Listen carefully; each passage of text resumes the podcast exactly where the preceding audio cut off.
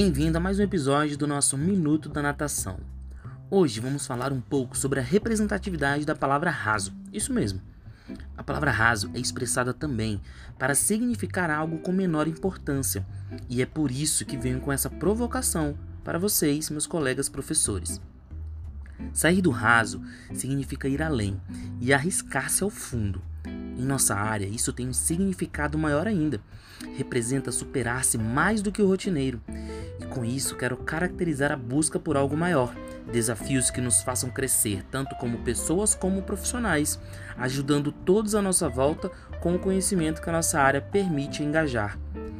Proponha-se a sempre estar melhorando. Seja a diferença na vida das pessoas. Utilize o seu poder. Não fique na mesmice. Busque a reinvenção e utilize o algo a mais que está guardado dentro de você. Faça cursos, busque especializações, veja boas ideias em ação e tente aplicá-las você também, sem achar que há demérito em copiar o que é bom. Vem com a gente e saia do raso.